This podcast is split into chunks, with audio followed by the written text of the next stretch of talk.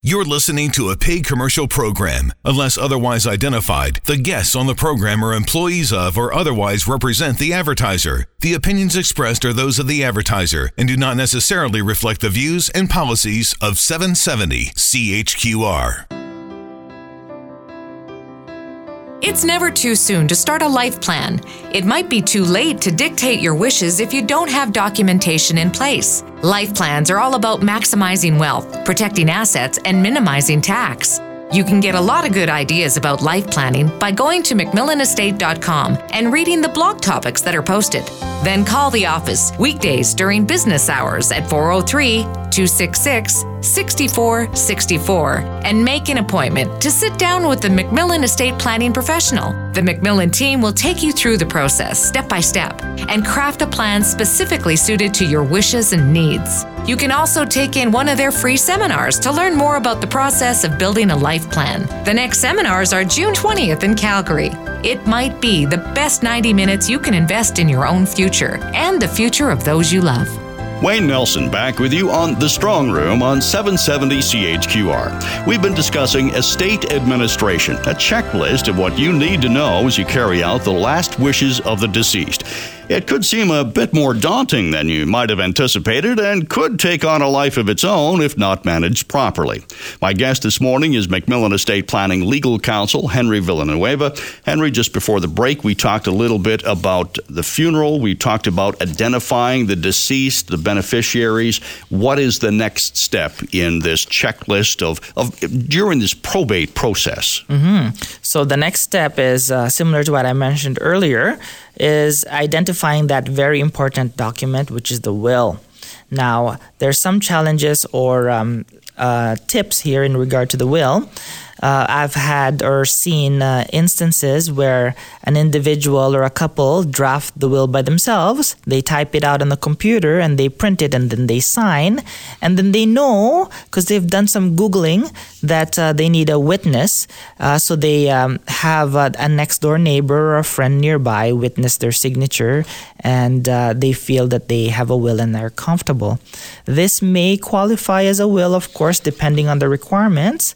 However, most commonly, one of the challenges in regard to the will is that affidavit of witnesses. So, in some instances, in regard to self wrought written wills, um, there is no affidavit of execution of the witness attached to them because they missed that step. So, what has to happen now is that the surviving um, family would have to look for that witness who witnessed the deceased's signature when he signed the will. Now, time has passed, and your neighbor that was there 15, 20 years ago may not be the same neighbor again. And if you forgot to get their number when they uh, moved using the U Haul, you may not know their whereabouts. You can try to look for them on Facebook, LinkedIn, and so forth and whatnot, but uh, it may be a challenge. Good thing the laws require two signatures, and you have an alternative witness to look for. So, uh, if you find that other witness, or if he or she is still around the neighborhood, you will need to get him or her to swear an affidavit that they did see the deceased sign the will and that their signature is the signature of the witness on that specific document. Not to complicate matters, but what if one or both of the witnesses has passed on. Then we have a very big problem. We'd have to go through our, our recommendations and alternatives for that. We can do publication, but if we can't really have uh, a witness sign um, that they did see the deceased sign, then we might have to deal with some intestacy or no will issues because oh. the will may not be valid. Okay, now that's a whole other matter. Henry, we've talked about the importance of having a valid will. We've talked about the family. We've talked about considerations for the children. Are there other considerations? We're going to talk about considerations for the executors or the trustee. Okay? So, usually the family is the executor and trustee, but sometimes they may not be. For example, if the individual passed away and he was single, then his executor or trustee may be a friend, okay, or a colleague at work.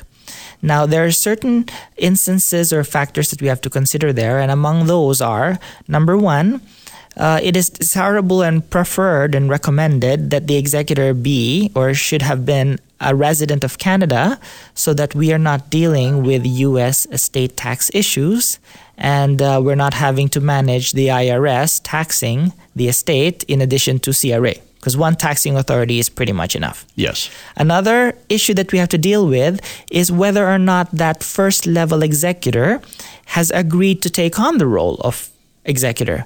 Why? Because they do have an option to step back and resign if they are uncomfortable or if logistically it just doesn't work for them. If for any reason they moved all the way to Toronto and you live in Calgary, then it's um, it's logistically hard for them or burdensome for them to travel to Calgary back and forth. So these are the considerations for executor. First of all, did the executor accept the position? Second, is the executor a resident of Canada? And third, is it okay for them to take on the role logistically? Will it not duly unburden or burden the, the executor in fulfilling this role if he had moved to a faraway place?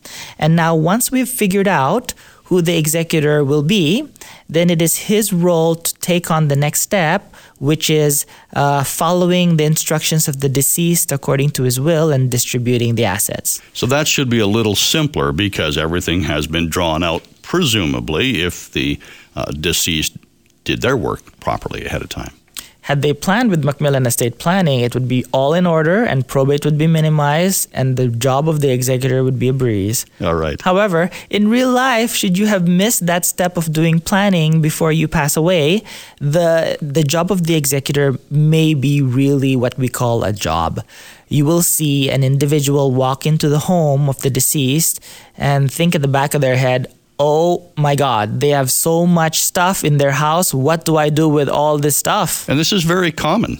This exactly. is very common when a, a, a, deceased person leaves behind the house, everything in it. There can be some sentimental uh, items for family members. There's the family fight. I want this, I want that, if it hasn't been properly discussed or assigned ahead of time. Exactly. And what usually happens at that point is that the family or the executor, uh, rather, would set up what's called an estate sale. And we've all heard about these estate sales. There's signs and postages everywhere around town. However, what I want to caution families is that um, we want to be sure that uh, the items of the deceased are sold at a reasonable price as well. Because if the deceased had a very nice um, rug collection, authentic rug collection from Persia, or vases from Italy, or glasswork from uh, the European countries, then we want to be sure that value is put on that as well. We don't want the executor to assume that such a, a trinket, for example, or vase or artifact was just bought at a cheap shop here in Calgary in town. Sure, you you want to make sure that you call in a professional to appraise or assess the value of some items because the person might think, "Oh, well, that's nothing," and it could be worth and it could be worth thousands of dollars. We've all heard about those stories where somebody picked up a, a painting for 10 bucks and it uh, sold for tens of thousands of dollars afterwards. Exactly. So, and that com- that usually happens to um, jewelry as well. Uh, that happens, uh, that occurs as well for um, for example, furs, those are very expensive, as well as uh, collectible items. Um, so these are items that we have to take into consideration to make sure that they're appropriately valued. All right, so we've got the trinkets, we've got the items that are inside the house. The house itself cannot be sold until probate is completed. Correct. That's another challenge in regard to uh, the assets of the uh, deceased, and among those are the um, the primary home or the investment uh, real property, the recreational home, or the farmland. These are assets that may not be sold or cannot be sold unless we get probate on the estate. Aside from that, um, the next step that happens uh, that the executor has to deal with is to look for the assets of the deceased. And it's easier said than done. Usually, uh, from my um, experience with families, is that it is one of the biggest challenges that they uh, face. So they have to go around the house trying to look for bank statements, trying to check whether this bank bank account has been closed or is still open, or I see a bill on the countertop. Has this been paid or not paid? So I'll tell you the job of an executor uh, is really a job. It's a private investigator job, and they really have to do a lot of phone calls, visiting banks and branches. And other items that they have to deal with as well include the TELUS box, the Shaw cable, the utilities, condo fees, property taxes, property taxes uh, as well as their individual personal income taxes as well. You have to prepare their tax returns come tax return filing time. This is the simple stuff because we haven't yet got into the assets and the liabilities. We'll come back and discuss that on another show. My guest today has been MacMillan Estate Planning Legal Counsel Henry Villanueva, and we have been discussing estate administration the probate process, basically, a checklist of what you need to know, along with some tips and strategies to help you in your role as executor or estate administrator as you carry out the last wishes of the deceased.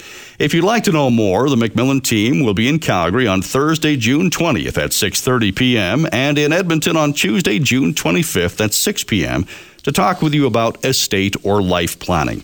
To register, contact MacMillan Estate Planning at 403 266 6464 during weekday business hours or learn what MacMillan Estate Planning does by visiting their website at MacMillanestate.com. That's MacMillan, spelled M A C M I L L A N. I'm Wayne Nelson, and thanks for joining us this morning on The Strong Room on 770 CHQR.